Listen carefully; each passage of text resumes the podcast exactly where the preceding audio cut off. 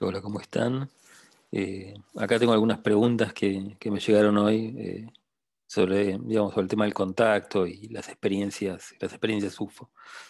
Acá me están preguntando modelos de contactismo, pues yo lo nombro en otro video. Si podía explicar. Bueno, a ver, existen varios modelos de, contactismo. El más impresionante de todos es el contacto programado como lo cuenta, como lo contaba en su momento Siragusa, ahora bueno, Siragusa murió a finales de los 90, él contaba que cuando se, y digamos que subió a varias, a varias de las naves del Consejo Galáctico o el Consejo Solar, como le queramos decir, él sentía una, un llamado, un llamado eh, interior y sentía el impulso, la necesidad de ir conduciendo con su Fiat 600 hasta el Monte Enda, donde él tuvo su primer contacto programado. Esa es quizás la faceta, la faceta del contacto más, más espectacular, el contacto programado. Ir a un lugar, se te indica qué lugar a través de símbolos, a través de telepatía, y vos vas y se produce el contacto. Como en el caso de Siragusa, como en el caso de Enrique Castillo acá en Sudamérica él, Enrique Castillo, el primer, el primer contacto que tiene, que es con la civilización de las Pléyades, eh, es a través de un contacto programado. Recibe una comunicación telepática eh, y va a un lago en Colombia donde se produce el contacto, digamos, eh, a través de una serie de símbolos. En el caso de Siragusa, él tuvo una preparación, tiene un primer encuentro UFO u OVNI de relativamente joven en, Sicilia, en la Plaza de los Mártires, eh, donde es redimensionada su personalidad a través de, un rayo que recibe y, energéticamente lo, eleva su frecuencia y después está como 20 años estudiando, recibiendo comunicaciones telepáticas eh, a través de parte de un lenguaje astral, él lo llamaba Solexmal, y después esos 20, desde esos 20 años él decide, no es que decide, después de 20 años de preparación, tiene, digamos, recibe el contacto o los símbolos necesarios o el llamado necesario para el contacto programado. O sea que esta es la, faceta, la faceta por ahí más, más increíble del contactismo, que es el, contacto programado. Eh, pero después tenemos lo que podríamos decir la, la abducción positiva o álmica, que es mi caso, por ejemplo, el caso de Parravicini. Eh, Parravicini, que es archiconocido, digamos, era un, un, psíquico, un espiritualista eh, de, argentino que realizaba psicografías. Él, estando en Diagonal Norte a la madrugada, si no me equivoco, es eh, subido a una nave. No se le pregunta si quería subir o no, sino que él cuenta que es subido una, a una nave después de ver unos seres eh, eh, extraterrestres. Eh, y esta es otra faceta del, contacto, digamos, la abducción, pero de forma positiva. Esto también, la, gran mayoría, digamos, del, del, contacto UFO es de este tipo, es una abducción. En mi caso, por ejemplo, lo que yo cuento, en 1988, cuando estoy en la ciudad de Buenos Aires, yo estoy en mi ventana, estoy mirando para afuera, y una luz me pega en la cara e instantáneamente aparezco dentro de lo que después me di cuenta que fue una nave, una nave de la civilización de Sirio. Me, encuentro, acostado y totalmente sin emociones, quieto y no me podía mover en ese lugar, digamos. Em, o sea que esta es otra faceta del contacto, el contacto como una abducción positiva. O sea, a mí no me hicieron nada, mi, mi vida obviamente que después de ese evento cambió yo después, tres semanas después, tengo el samadhi y empiezo a buscar muy fuerte la espiritualidad. Em, pero la gran mayoría de los casos, cuando uno investiga así casuística, eh, UFO, más allá que el fenómeno UFO tiene una, un gran abanico de espiritualidad, o sea, la gran parte del fenómeno es espiritual, eh, la gran mayoría de los contactos, cuando uno entra en una nave, es porque sos, sos llevado a una nave, digamos, sos llevado a través de o una desmaterialización, como fue mi caso, o me imagino que habrá sido el caso de Parravicini, él no cuenta realmente cómo es que es subido, o a través de un ascensor de luz, que es otra, otra forma de subir una nave, digamos, a menos que uno lo haga conscientemente, y ahí tenemos una gran porción de que el contacto es programado. O sea, tenemos por un lado contacto programado o abducción positiva o álmica. O sea, después de ese suceso, esa persona cambia o tiene algún dote, digamos, algún dote espiritual mayor. Eh, después tenemos, dentro de lo que podría ser lo que me están preguntando acá, a ver, modelos de contacto. Después tenemos eh, lo que podría llegar a ser una, abducción negativa, una vampirización de la energía. Son casos raros, pero los hay. Eh, Conrado Malanga, en Italia, yo lo nombro bastante a Conrado Malanga, él es un químico que hizo un estudio en Italia sobre las abducciones a través de diferentes modelos de hipnosis a personas que se les hacía un test que elaboró él eh, con su equipo y determinaban si la persona que supuestamente había, había, tenido algún evento de contacto o no. Él lo que pudo determinar después de su estudio, lo pueden buscar en la web, en YouTube o mismo en Facebook, Conrado Malanga, químico, es un italiano que se dedicó fuertemente al tema de las abducciones.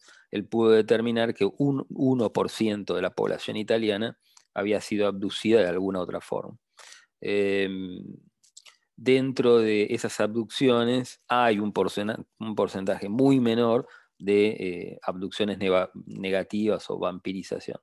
¿Qué, podría llegar a ser esto? Em, básicamente hay, hay, entidades, hay seres que em, pueden en sí mismos, pueden simular un alma, pero no pueden simular un espíritu. En su momento, cuando me hizo la, la entrevista Celina del canal Quinto Elemento, lo dijo al revés. Yo no la quise corregir porque me pareció una falta de respeto corregirla, pero em, hay seres que carecen de espíritu y saben de que representan en sí mismos una ilusión, porque no tener espíritu es una ilusión en sí mismo. O sea, vos podés sentirte muy vivo, pero no hay ningún tipo de trascendencia en ese sentido, estos seres que pueden tener una vida muy longeva, hasta de milenios, sabe que, saben que eventualmente cuando dejan de existir, realmente se termina todo porque no hay espíritu, no hay nada vivo en ellos realmente. Es una, vampirización.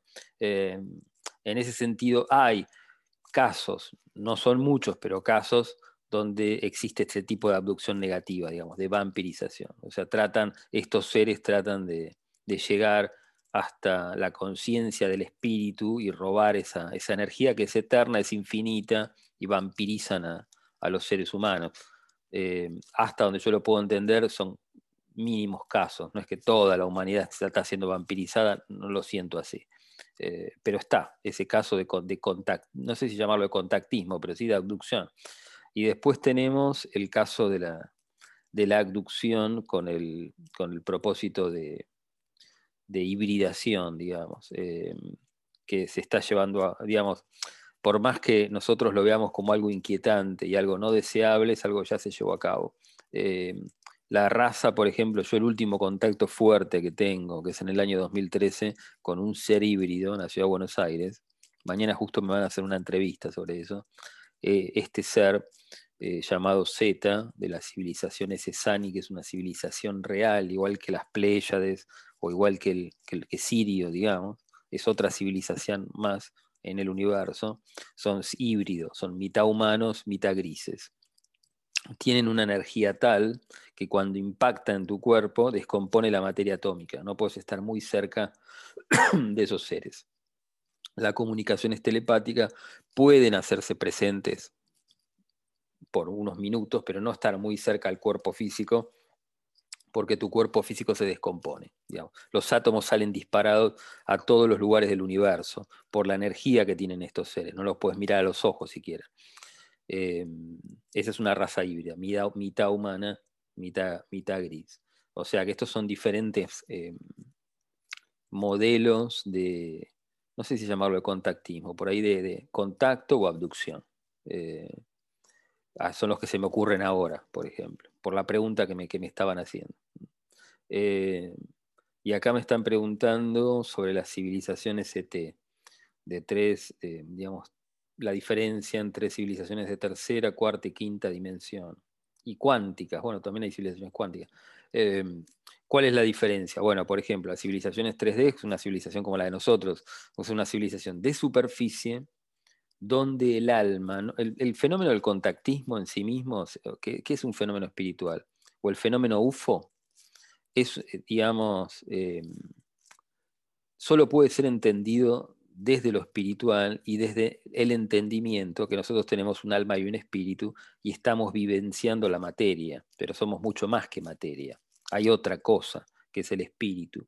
En ese sentido, eh, digamos, uno tiene un entendimiento mucho más amplio de la ópera cósmica y dentro de esa ópera cósmica podríamos, podríamos enumerar el contacto con civilizaciones ET o civilizaciones superiores, los hermanos mayores o como les queramos llamar, es más entendible si incorporamos el papel del alma y el espíritu. Por eso, por ejemplo, el contacto, la, abducción positiva, ser llevado a una nave, donde se te muestra una serie de cosas y vos no tenés por ahí mucho control de lo que está pasando, simplemente te suceden cosas, igual es el impulso álmico, es enorme, porque después vos conocés un montón de, elementos que tienen que ver con las dimensiones, con el papel del alma, el papel del espíritu, es una instrucción, es una, instrucción fundamentalmente espiritual. Eh, lo que después podríamos enumerar como ciencia cósmica, que es el viaje entre las dimensiones la articulación con las realidades paralelas y el juego del alma. Eh, en este sentido, a ver, para no irme de la pregunta, civilización ST, la diferencia entre 3D, 4D y 5D, por lo menos. A ver, las civilizaciones de 3D como nosotros vivimos en la superficie de los planetas, no hay tantas en la galaxia, son las menos. La gran experiencia del alma es en cuarta dimensión. Las civilizaciones de cuarta dimensión son millones no solo en nuestra galaxia, sino en el multiverso. Hay civilizaciones que terminan el planeta Tierra en su exploración eterna de la hora, terminan acá, imaginándose este lugar y terminan acá, y, experimentan el planeta Tierra, y ni siquiera vienen de esta realidad. O sea, ni siquiera podríamos decir que vienen de tal universo, vienen de otro, de otra paradigma, de otra realidad. Em, las civilizaciones de 3D, como nosotros experimentamos fuerte, fuertemente tiempo y espacio. ¿Qué es tiempo y espacio? Bueno, procesos constructivos de todo tipo. La construcción de una mesa, de un trabajo, de una filosofía, eh, sentir el tiempo que es como una flecha que va hacia el futuro, como lo, sentimos nosotros. Em, después, por ejemplo, podría ser eh, la evolución, el sentir la evolución, el paso de las eras. Eh, y bueno, experimentar inclusive la vejez y la muerte también es un proceso de tercera dimensión. Eh, las civilizaciones de 3D viven en la superficie de sus planetas, a diferencia de las civilizaciones de 4D, que son intraterrenas. La gran mayoría de las civilizaciones de 4D viven intraterrenamente. Hay una energía magnética en el corazón del planeta que las civilizaciones pueden alimentarse de ahí y no modifican la fauna y la flora de la superficie planetaria, que también es un ente evolucionante y debe ser protegido. En ese sentido, las civilizaciones más avanzadas, o que podríamos llamar hermanos mayores, la gran mayoría son intraterrenos, aunque hay algunos casos que viven en sus naves, como las civilizaciones Esani.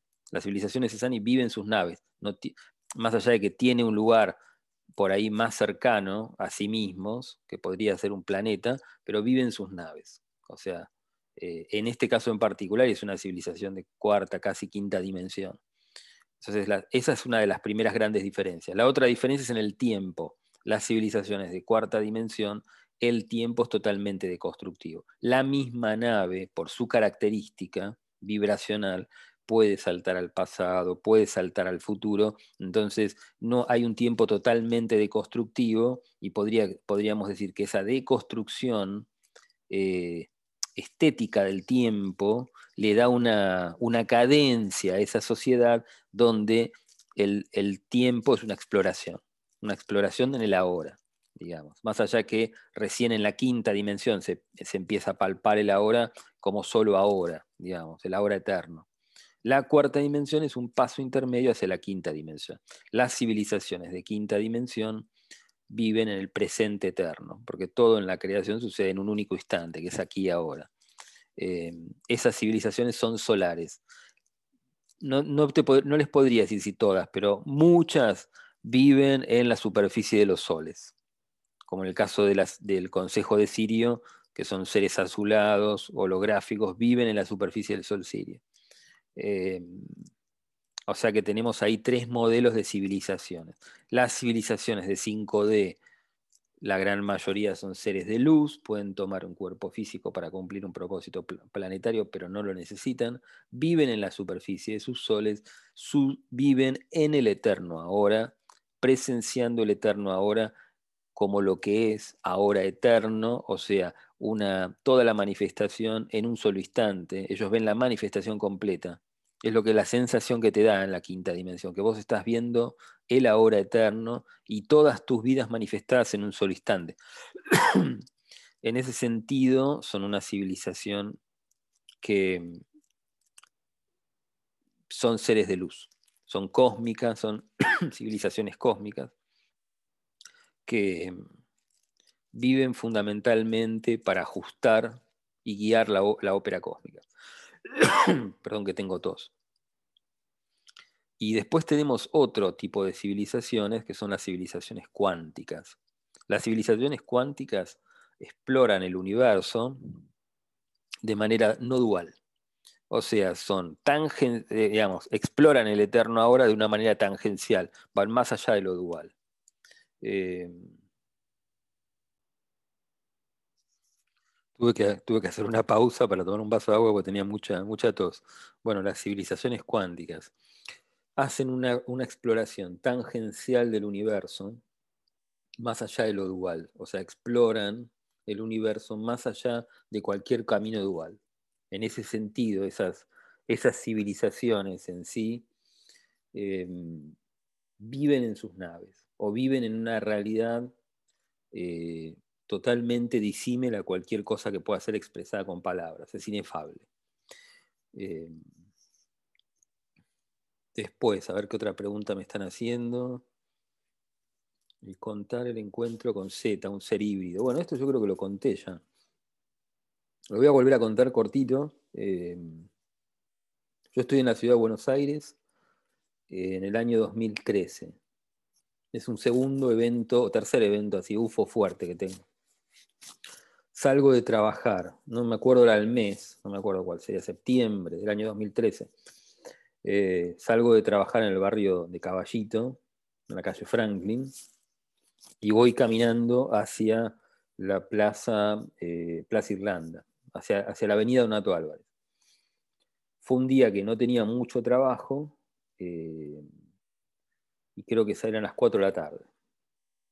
Yo salgo de mi departamento donde tenía el estudio, voy caminando por la calle Franklin, eh, cruzo la calle Andrés Lamas y la siguiente calle, no me acuerdo ahora, es después de Andrés Lamas.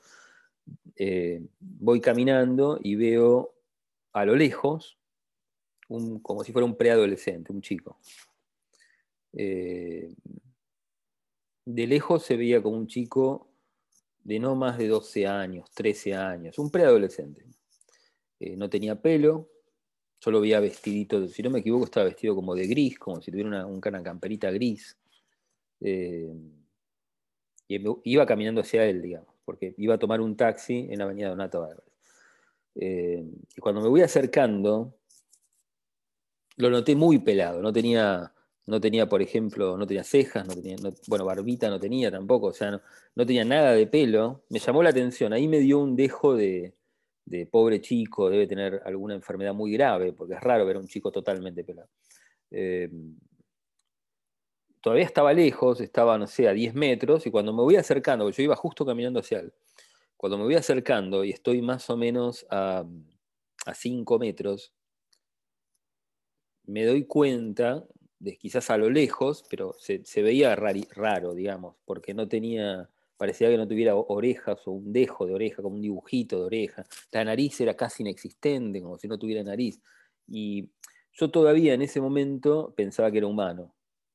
Eh, digo, uy, pobre, está muy enfermo este chico. O sea, de lejos pensé eso. Ah, eh, y no iba, no iba a cruzar la vereda, digamos, iba a pasar al lado de él, eh, pero noté que estaba como que había algo raro, pobre. O sea, lo primero que pensé es, digo, está muy enfermo este chico.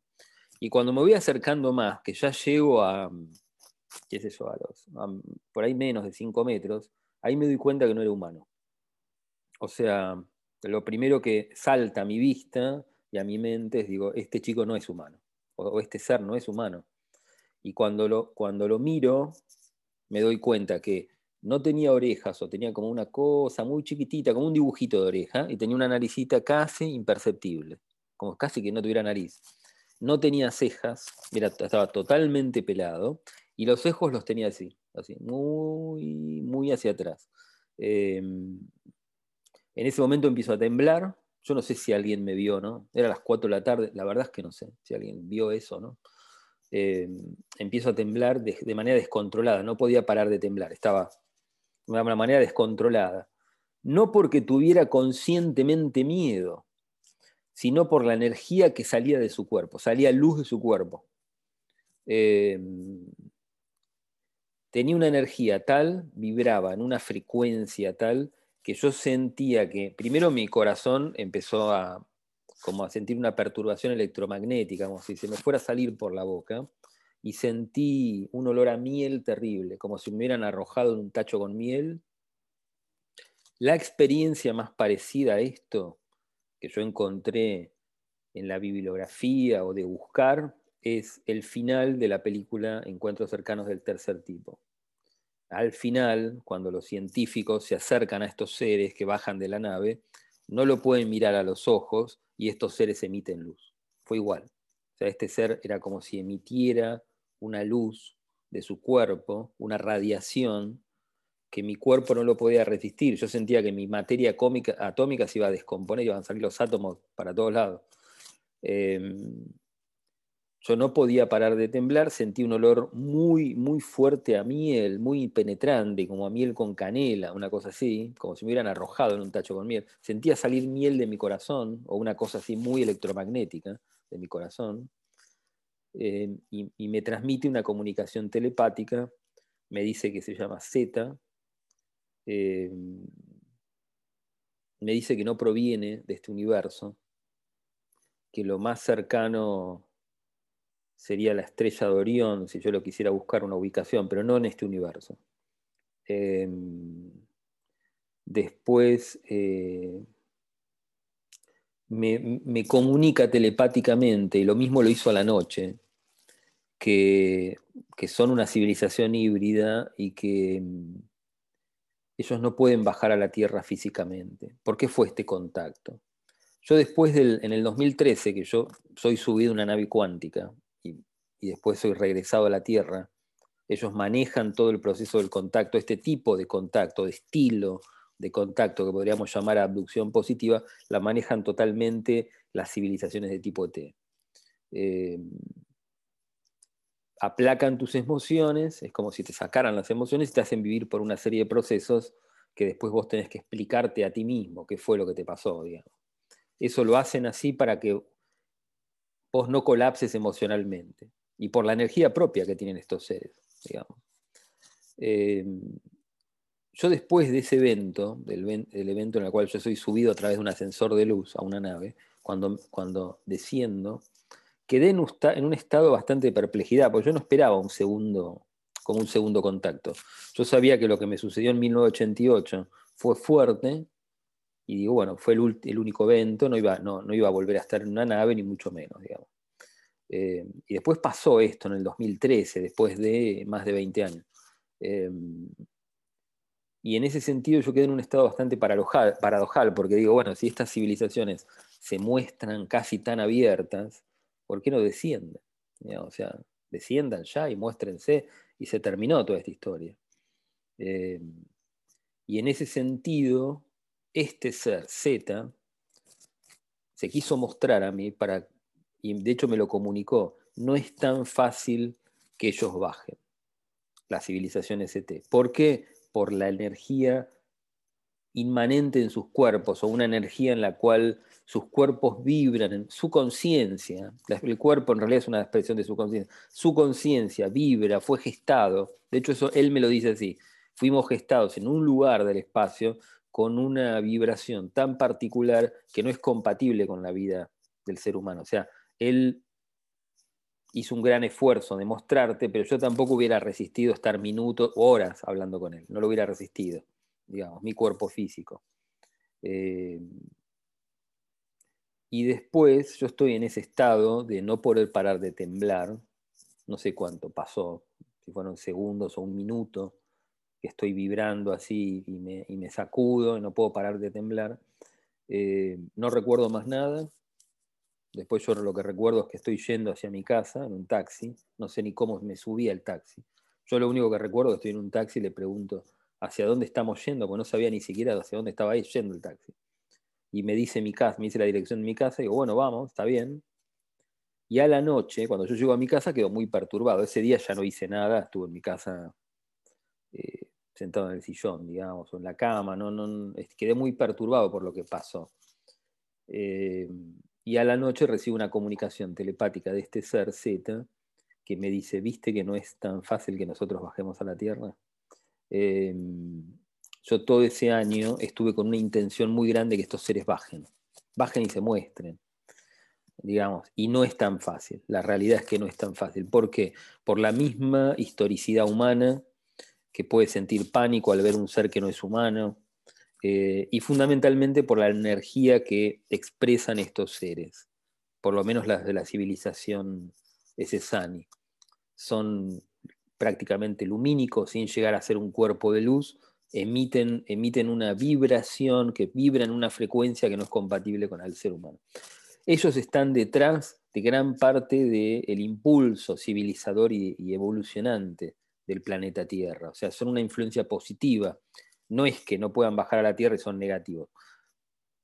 No lo pueden hacer por su vibración, pero igual colaboran con el plan cósmico. En ese sentido. Bueno, eso para responder un poco a cómo fue la historia con este ser, con el ser híbrido. Esta es una civilización híbrida. Mitad humana, mitad gris. Esa mitad humana, ese ADN humano, yo no sé si proviene de la Tierra o es ADN humano de otra humanidad, porque la civilización de Sirio también es humana, hay una parte que es humana. El hecho del ser humano fue traído al planeta Tierra, hasta donde yo lo puedo entender. Eh, em, ¿Qué es? A ver, me están haciendo una pregunta. A ver, ¿qué es falso en el mundo ET? Pueden ser un montón de cosas. Está buena la pregunta. O sea, que, a ver, yo muchas veces entrevisto a contactados yo no puedo comprobar si el contacto de cada uno de los que estoy entrevistando es real o no. A veces es muy difícil. Yo siempre trato de compararlo con mis experiencias. O sea, yo sé si viví las cosas o no, como, como diría Edgardo Marranti. Em, en ese sentido, yo lo comparo con lo que he vivido. Muchas cosas que, de los entrevistados que, pasan por el canal, eh, yo las siento muy reales, y otras quizás no tanto. El contacto, por ejemplo, de Gardo Marranti yo lo siento muy real, el de Alfa Bidondo también lo siento muy real.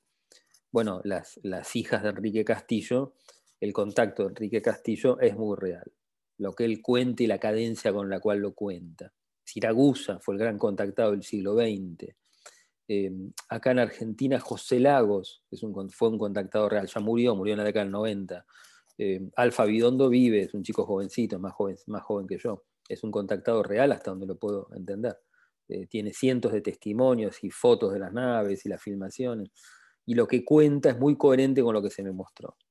Em, pero es muy difícil, a ver, de, primera mano, de estar hablando con alguien y, decir este testimonio es falso, ¿no? Es muy difícil. yo lo comparo siempre con mis experiencias y, hay, hay relatos que son más más asimilables a mis experiencias. Dos contactados reales, Enrique Castillo y Siragusa en Italia, y Enrique Castillo en Latinoamérica. Ahora, hay más personas que han tenido eventos de tipo UFO. Bueno, en Estados Unidos, eh, Travis Walton. Él tuvo una, una abducción, más allá que la película es muy. La película que se hizo sobre su vida, sobre su contacto, es muy, tiene cierto dejo de película de terror él tuvo una abducción positiva. Hoy se le pregunta y él te dice que su, abducción fue positiva. Él, es, era un, es muy conocido, hay, muchas, hay películas, inclusive hasta eh, testimoniales, donde él habla, y después películas de tipo Hollywood, de su contacto. Era él participaba, un grupo de, leñadores, y estando en Estados Unidos, no me acuerdo en qué región de Estados Unidos, eh, iban por una carretera, ven una luz, él bajó a ver qué pasaba, y de repente subí una nave. Eh, bueno, el caso de Travis Walton, lo que él cuenta es, real. Hay mucha gente, él, como la película tiene cierto dejo de, por ahí de película de terror, hay gente que dice que el, contacto de Travis Walton fue, fue una abducción negativa. Él lo cuenta ahora, vos le haces una entrevista y te dice que no, es una abducción, fue una abducción positiva. Eh, qué falso en el mundo T.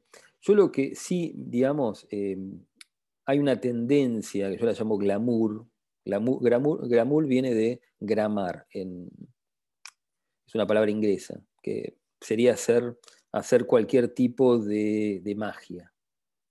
Hay una tendencia en, la espiritualidad de todas las épocas, esta no es diferente, esta también es igual, a no, poder penetrar más allá de la superficie de las cosas, de los problemas o de las preguntas intelectuales que uno se haga. Em, cualquier especificidad en el fenómeno UFO es muy difícil de comprobar. Por ejemplo, relatos, está en la web y cada vez más, fundamentalmente en Facebook, vos tenés grupos de contacto de diferentes civilizaciones, Arturus, Pléyades, Sirio inclusive, donde tenés grupos de contacto, te cuentan cosas eh, demasiado específicas. De tal planeta se llama tal y tenés una sigla con números y, mi contacto viene exactamente de ese planeta y, te empiezan a contar toda una, una, historia demasiado específica que es totalmente incomprobable. O sea, yo no puedo decir exactamente que es falsa, pero cualquier especificidad en el, en relatos de tipo UFO son casi imposibles de comprobar. Eh, se, se, transforma casi en una cosmogonía o en una, una, entelequia, una construcción intelectual que se cierra sobre sí misma y vos no podés opinar nada, porque es un relato demasiado específico, no lo puedes comparar con otra cosa. En ese sentido, a mí me hacen ruido los relatos, tan, tan específicos, tan, tan específicos. Em, el mundo ET no entrega enciclopedias galácticas, como le hubiera gustado a Carl Sagan. Eso es así. O sea, hay contacto que por ahí no se conoce entre civilizaciones y estados nacionales y reciben alguna información eh, para el mejoramiento tecnológico, por lo menos de esas naciones, sí, seguramente lo hay. Que hay em, lo que podríamos llegar a decir un background tecnológico o una mentorización tecnológica, seguramente lo hay. Igual, a pesar de eso, em, los, hasta donde yo lo puedo entender, los ETs no te entregan una enciclopedia galáctica. Es decir, esto es nuestro saber universal e interpretarlo. Por mi experiencia y por escuchar a otros contactados que a mi criterio son reales, lo que hacen las civilizaciones positivas es hacerte transitar por las dimensiones, hacerte transitar por diferentes eventos como un samadhi, es una, digamos, es una explosión de conciencia, para que vos veas que tu conciencia es la que construye la realidad. O sea, te hacen pasar por procesos que después te los vas a tener que explicar vos, a vos mismo, y explicárselo al resto de tus congéneres. Pero no te entregan un libro, porque el libro sería totalmente paradojal, no entenderías nada y no sabrías qué hacer con él tampoco. Entonces, son muy, la mayoría de las experiencias son vivenciales. A, Enrique, bueno, Enrique Castillo también, pero por ejemplo a Siragusa, en sus viajes, lo llevaban a diferentes lugares, como a la Luna Negra, por ejemplo, y le explicaban el papel que cumplía ese astro en ese lugar. Y la vivencia no era que le entregaban un libro, lo llevaban a él para que él lo vea. Cuando he llevado, por ejemplo, Siragusa a la luna, pasa eso, se lo, hacen ver, se lo hacen ver, se lo hacen palpar.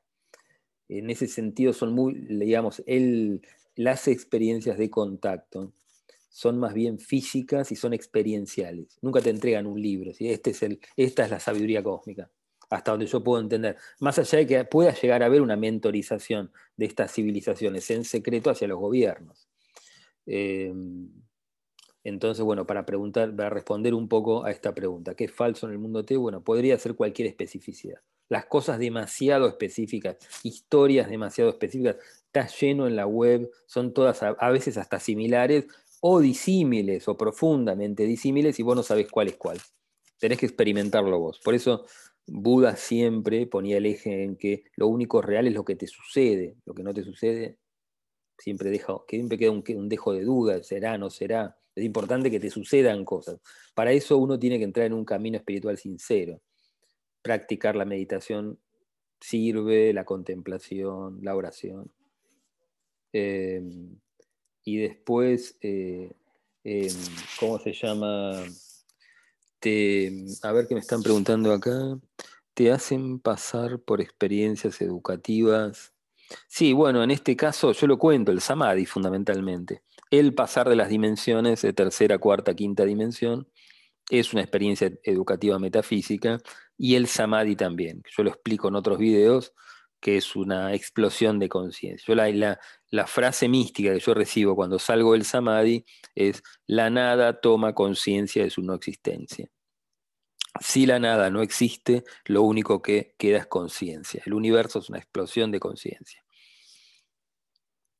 Em, después que me están preguntando...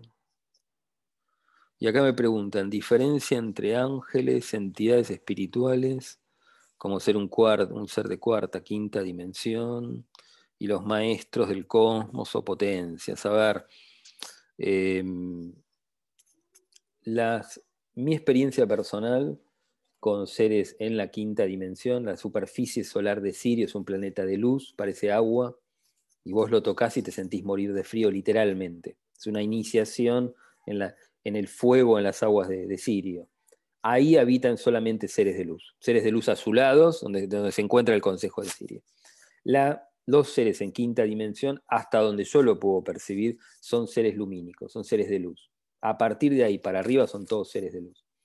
Pueden tomar un cuerpo físico como Sofía, que yo fui un ser que yo lo tuve a un metro, eh, Puede, puede, tomar un cuerpo físico, pero son seres que no necesitan un cuerpo físico per se, y vos estando muy cerquita de ellos, los sentís eternos, literalmente, te das cuenta que no es un ser de la tierra, sino que es eterno, vive para siempre. En ese sentido, eh, vos te, digamos, podríamos decir que los seres en quinta dimensión son seres de luz. Hay, por ejemplo, otros contactados como el doctor Ramón Troncoso, que tenía un contacto fuerte con la civilización de Sirio, lo pueden buscar en YouTube. Él contaba en sus viajes que estando en sexta dimensión o en sexta o en séptima dimensión todavía seguía viendo, había, había seres con formas. Yo la verdad es que eso no lo, no lo sé, es lo que cuenta él. A mi entender, las civilizaciones a partir de la quinta dimensión, donde se vive la inmanencia de la hora, donde vos ves el ahora eterno, vos sentís que todas tus vidas coexisten en un solo instante, hay seres de luz. Em, de ahí para arriba estamos hablando de, dioses del cosmos o maestros que se expresan como potencias. En ese sentido, em, reordenan la ópera cósmica en todas sus dimensiones según los planes, los planes de los logos cósmicos o planes divinos. Em, eh, después, ¿qué más? A ver, la diferencia con los ángeles. Hace poco me llegó una carta. Está buena esta pregunta, pero es difícil muchas veces, em, dentro de todas estas vibraciones que son cada vez más lumínicas, ver una diferencia. Vos en la Tierra, y yo, esto por ejemplo, si uno ve la película de Dr. Greer, Encuentros cercanos del quinto tipo, él muestra, más o menos por la mitad de la película, seres eh, de luz, fotos de seres de luz o seres extraterrestres que son lumínicos. Eh, quizás un millón de años en el futuro, para llegar a no tener cuerpo y expresarse literalmente como seres de luz. Esos seres pueden eh, ser interpretados por alguien que quizás no está versado en estas ciencias, puede ser interpretado como, como un ángel. Pues vos lo ves, tiene un dejo como si tuviera alas y vos pensás que es un ángel. Y está bien. O sea, vos lo viste como un ser de luz y, y tiene una cosa así tan, tan lumínica que podría uno interpretarlo como un ángel. Eh, ahora, dentro de la eh, fraseología, de la aparatología cósmica, ¿existen ángeles per se? Yo, yo no, no, he tenido encuentro con ángeles o con arcángeles, ni tampoco crísticos o marianos. Mi encuentro fundamental fue con Sofía, que es un ser de luz que la, sensación que te da cuando vos estás muy cerquita de ella es un éxtasis fundamentalmente melancólico. Ahora, eso lo cuento en un montón de videos, tampoco quiero aburrir a la gente contando siempre lo mismo. Ahora, hay ángeles, a, mi entender, me parecería que sí, que no encarnan, que son seres que su función es otra, es un ordenamiento quizás de la, de la gran ópera cósmica, que es una ópera musical, fundamentalmente. El universo entero con todos sus seres, o todas sus, digamos, o todos sus símbolos. Es un gran ordenador sería el ángel y el arcángel. Ahora, entrar en una especificidad, especificidad grande también eh, expresa quizás un desconocimiento. A mí me llegó una carta hace poco explicándome, eh, una persona que mira mis videos, explicándome la diferencia entre ángeles y arcángeles y, de dónde vienen, de la dimensión, no sé, séptima, octava. Yo le estaba por, responder, o sea, vos fuiste hasta ahí, lo viste es difícil cuando uno tiene relatos tan, tan específicos, em, te deja un, dejo de duda muy grande, porque el fenómeno en sí mismo, el fenómeno UFO es nada específico. Em, después, a ver, eh, ¿qué me están preguntando acá? La ciencia cósmica, ¿qué es? Bueno, la ciencia, está buena por esta pregunta, la ciencia cósmica. Em, la ciencia cósmica tiene varias patas.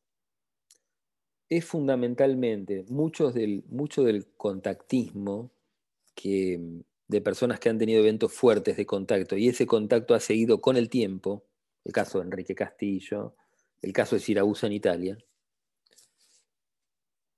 vos empezás a darte cuenta que mucho de lo que te sucede, de tus vivencias, tiene una enseñanza detrás.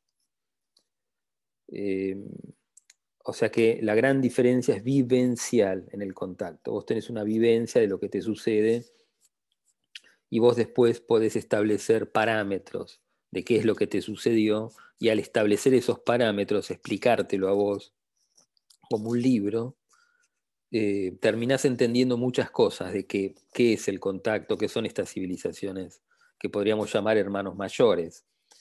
En ese sentido, la primer pata de la ciencia cósmica es las dimensiones. Muchas de estas civilizaciones no provienen de la Tierra, más allá que la Tierra tiene dentro de su, dentro de su ser, eh, hay cavidades huecas y hay civilizaciones ET o civilizaciones de cuarta dimensión que vibran en una frecuencia donde solamente si sos invitado puedes entrar ahí. Eh, en ese sentido, quizás la primer, la primer pata de lo que podríamos llamar ciencia cósmica, ¿Qué, te deja todas estas enseñanzas de estar en contacto con estos seres?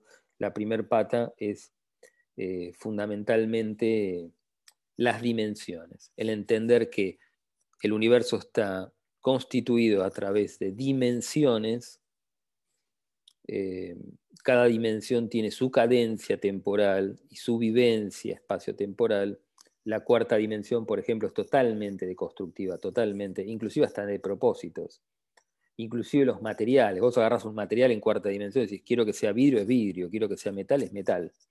En ese sentido, es una deconstrucción total. Tiempo, espacio, materiales y propósitos. La quinta dimensión es especular a nuestra tercera dimensión. El tiempo es fundamentalmente la hora, el ahora eterno, y todo sucede en ese ahora eterno. A diferencia de nuestra tercera dimensión, que la hora se escapa entre los dedos y va siempre hacia un futuro que no sabemos, digamos, que es incierto. En la quinta dimensión es todo ahora. Es como si vos vieras la creación desde la hora eterna. Em, eso fundamentalmente, digamos. Em, o sea que tenemos una vivencia de dimensiones. El universo está construido a través de dimensiones que son espacios experienciales o cajas experienciales, que serían como pisos, tercer piso, cuarto piso, quinto piso, y así hasta el infinito. No termina solamente en el séptimo piso, son octavas, pero después de una octava sigue otra octava y así, hacia el infinito. Eh, aparte de tener dimensiones, tenemos realidades paralelas que existen y son reales y también son infinitas. Si no fuera así, estaríamos siempre viendo lo mismo. Es la conciencia la que transita las realidades paralelas y crea la ilusión que vos te moves y que el tiempo pasa. Pero en realidad es un hecho de la conciencia. Eh, En ese sentido, la primer pata de la ciencia cósmica es explicarte a vos mismo o a otros congéneres, como yo estoy haciendo en este caso al hacer los videos, que el universo está compuesto de dimensiones y de realidades paralelas fundamentalmente. Y es la conciencia la que construye la realidad. No hay otra cosa que no sea conciencia, inclusive la materia atómica. Todo es conciencia. Eh, esa es la primer, la primer pata, digamos. O sea, lo que podríamos decir, la mecánica o la arquitectura del cosmos y el tránsito de la conciencia por esa arquitectura. Y también, desde otro punto de vista, la articulación entre espíritu, alma, cuerpo físico y cómo ese, digamos, ese conjunto de conciencias, porque no es que tenemos una sola conciencia, somos un conjunto de conciencias, hay, digamos, ego o cuerpo físico, alma y espíritu, y después todas nuestras vidas físicas como un abanico, cómo transitan esos núcleos de conciencia, cómo transitan este edificio intelectual o constructivo que es el universo. Eso es la primera pata de la ciencia cósmica. La segunda pata de la ciencia, de la ciencia cósmica, es el contactismo en sí mismo. No es, a ver, estas civilizaciones eh, buscan con quién contactar, por lo menos ahora. Cada vez es más vacío, de hecho, hay, creo que hoy ayer hubo un fenómeno en Nueva York bastante interesante, de luces azuladas en el cielo de Nueva York. Eh, hoy o, ayer hubo un fenómeno en un volcán, no sé cuál, pero bastante interesante. Estos seres se muestran y cada vez se muestran más. Va a llegar un momento en que van a estar arriba de las ciudades horas y no se van a ir como se van ahora. Por eso también los gobiernos están apurándose en mostrar y en hacer un poco más palpable el contacto, porque ya es una cosa que es innegable. El que no quiera ver no lo verá nunca, pero está ahí, el fenómeno, digamos. Entonces, la segunda pata, estamos hablando de la ciencia del contacto en sí misma, que es la evocación o guía de los maestros superiores, em, y podríamos decir la ciencia del contacto, que sería la meditación, el poder entrar en meditación supraconsciente, trabajo con símbolos, eh, hasta meditación en la cual se evoca estas civilizaciones, eh, contemplación creadora, lectura espiritual, un camino espiritual que nos lleve hacia el contacto. Estos seres te van guiando. Muchas de estas civilizaciones tienen símbolos propios que si vos estás pensando constantemente en ese símbolo es como un llamador y estas civilizaciones aparecen. Esto lo cuenta muy bien Siragusa. Siragusa tenía símbolos específicos para conectarse con estos seres. Eh, y en ese sentido, digamos, estamos hablando de que la segunda pata de lo que podríamos llamar ciencia cósmica es la ciencia del contacto en sí misma con estas civilizaciones, que obviamente son ellas las que permiten el contacto o las que buscan el contacto con ciertos seres humanos, no con todos por ahora, pero el contacto está yendo hacia un contacto global. O sea, eventualmente cuando estos seres se muestren, el contacto va a ser persona a persona o civilización a persona. Eh, va a ser totalmente global. Ese es el, digamos, es la, manifestación del plan cósmico, termina así, con, estas civilizaciones mostrándose tal cual son. Eh, la ciencia de la antacarana también, que es la ciencia del contacto, pero ya no hacia una civilización eh, superior de cuarta, quinta dimensión, sino el contacto o puntos de contacto a través de la contemplación con nuestro propio espíritu, que es nuestro verdadero ser. Es la ciencia de la antacarana. Esto también podría entrar dentro de la segunda pata, que es el contactismo, que es comunicarnos con nuestro espíritu y expresar nuestro espíritu. Eh, entonces podríamos hablar de contacto con civilizaciones de cuarta, quinta dimensión y contacto superior, que es con nuestro propio espíritu. Y la tercera pata de la ciencia cósmica eh, son eventos futuros. O sea, esto es algo bastante, bastante común al contactismo, que la mayoría de los contactos reales han tenido un, una apreciación de hechos futuros, que por lo general son apocalípticos. Ven en contemplaciones, en meditaciones, o porque estos mismos, estos mismos seres lo cuentan, le cuentan eso, le muestran eso, hechos que tienen que ver con, con el futuro de la humanidad y de esa persona. Y, eso, y ese futuro por lo general es, a nivel humano, es apocalíptico. En ese sentido, eh, digamos, la tercer pata del contactismo tiene que ver con hechos, hechos que, que le van a suceder a la Tierra. Porque es así, quizás es una especie de advertencia moralizante hacia el contactado que tiene que cambiar y tiene que ayudar a cambiar a la humanidad para que no pase eso. Pero hasta ahora la gran mayoría de los contactados reales tienen una beta apocalíptica, o sea, cuentan detalles o cosas que le fueron mostrando que si la humanidad no cambia, vamos hacia, hacia digamos, un camino muy, un camino muy, muy zigzagueante, digamos. Eh, podría llegar a haber hasta un parto planetario, una guerra, una tercera guerra mundial, o la caída inclusive de un asteroide. Bueno, la gran mayoría de los contactados reales eh, hablan sobre esto. Siragusa, Giorgio Bon Giovanni, Sixto Paz, Enrique Castillo con los, nuevos tiempos, los nuevos tiempos que cambiarán al mundo. Yo le voy a volver a hacer una entrevista de Ayani, eh, eh, Dayani, una de las hijas de Enrique Castillo, que nos va a hablar sobre eso, sobre los nueve tiempos que van a cambiar el mundo, que también es una profecía de tipo apocalíptica. en el caso de Giorgio Bon Giovanni también, él cuenta que em, este traspaso a la cuarta dimensión es a través de, eventos catastróficos. Eh, Edgar Cayce no fue un contactado hasta donde lo podemos saber, pero él, bueno, Edgar Cayce sí fue eh, quizás tenía una, mediunidad de las mayores del planeta y él cuenta muchos desastres que la Tierra ya está viviendo. El caso de Cayce es un caso real, digamos, de mediunidad. Eh, Parravicini en Argentina, él, no se lo, digamos, él cuenta su contacto, más, más allá de quizás él a sí mismo no se definía como un contactado, pero sí es notorio que, o sea, muchas de las profecías de Parravicini se han cumplido, inclusive hasta con 70 años de anticipación, él sabía lo que iba a pasar. O sea que místicos a lo largo de las eras, por ejemplo, Aaron Niemeyer, que no es tan conocido, alemán, murió en la década del 50, él cuenta, no sé si era contactado o no, pero sí tenía una mediunidad muy grande, de hecho trabajaba con la policía para resolver casos, eh, él cuenta el futuro del planeta, y era un futuro apocalíptico.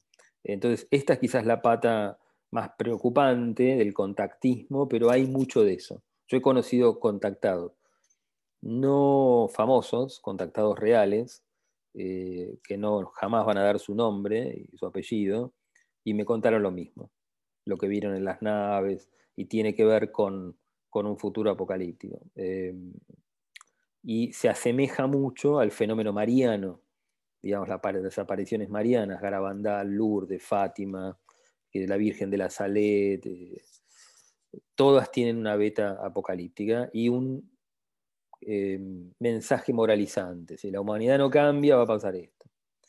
Bueno, ahí entonces tenemos, eh, eso es lo que podríamos llegar a decir ciencia cósmica, ¿no? Está dividida en tres patas. la gran ópera cósmica, el contacto en sí mismo, la ciencia de cómo contactar estas civilizaciones y este mensaje moralizante o apocalíptico. Y después me preguntaban sobre el amor, me preguntaban sobre el amor. Bueno, eh, eso fue una pregunta que me hicieron hace un ratito en el chat. Em, en el caso, por ejemplo, Krishnamurti, que fue una de las personas que más escribió sobre el amor, él, digamos, él hablaba que es un éxtasis, un éxtasis, eh, es un estado del ser. Esto mismo decía Hoyo, el amor es un estado del ser. Eh, no tiene que ver con el amor humano, que es el amor filial es algo que trasciende al amor filial, es un estado del ser. Eh, en ese sentido, por lo general, los avatares, como un Cristo, un Buda, cuando el alma se evapora totalmente y el espíritu se hace cargo de esa vida, ese espíritu se expresa a sí mismo como un círculo enorme, enorme de amor inclusivo, un amor por todas las cosas no solamente por la familia o por el ser humano o por la humanidad, trasciende lo humano. Eh, es un estado del ser, digamos. Eso es amor. Nosotros todavía estamos lejos de llegar a ese. Por eso a Jesús, o a Jesucristo, en cierto círculo se lo llama el gran amador. Digamos, eh, es el maestro que todo lo ama. Eh, esto se puede ver, a ver, se puede eh, estudiar el amor en el mito de Cupido y Psique. Psique era el alma humana, la forma en la cual los griegos representaban al alma humana, y Cupido, en una persecución eterna de Psique, eh, es, rechazado, pero muere en un amor, en un amor total por la belleza, digamos. Eh, Cupido era Eros, para los, eh, Cupido para los romanos, Eros para los griegos. bueno, espero que les haya gustado el video, les mando un abrazo muy grande.